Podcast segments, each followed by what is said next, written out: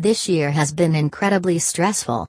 Between COVID 19, BLM movement, political unrest, racially police killings, salary losses due to budget cuts, and so much more, we find ourselves trying to cope with trauma, stress, and manage our relationships in unique ways.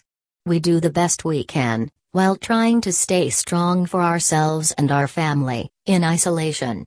Social distancing, aka isolation, has been challenging for those who desire in person connections. In addition to the new challenges of the pandemic in 2020, the burden of stressors have increased exponentially. Thus, we look for ways to manage our stress which we think will make us feel better, and it does momentarily.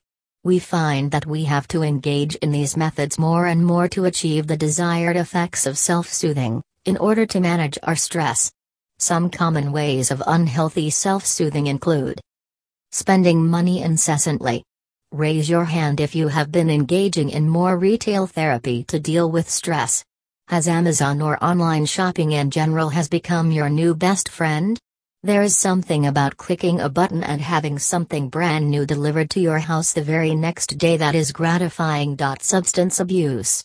In order to escape the emotional turmoil or relax after a long day, we may come to pour several glasses of wine or perhaps even smoking marijuana. Drugs and alcohol allow us to emotionally escape and feel numb, if even only for a little while. Before you know it, what was once an occasional indulgence turns into an everyday ritual. Emotional eating or abstaining from eating. Food is easily accessible and affordable in most cases. We use food to comfort us when feeling distressed.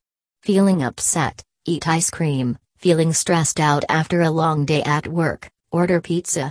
We often turn to carb and sugars to make us calm down, relax, or just to feel good in general. On the other hand, there are those who stress out so much that they stop eating altogether.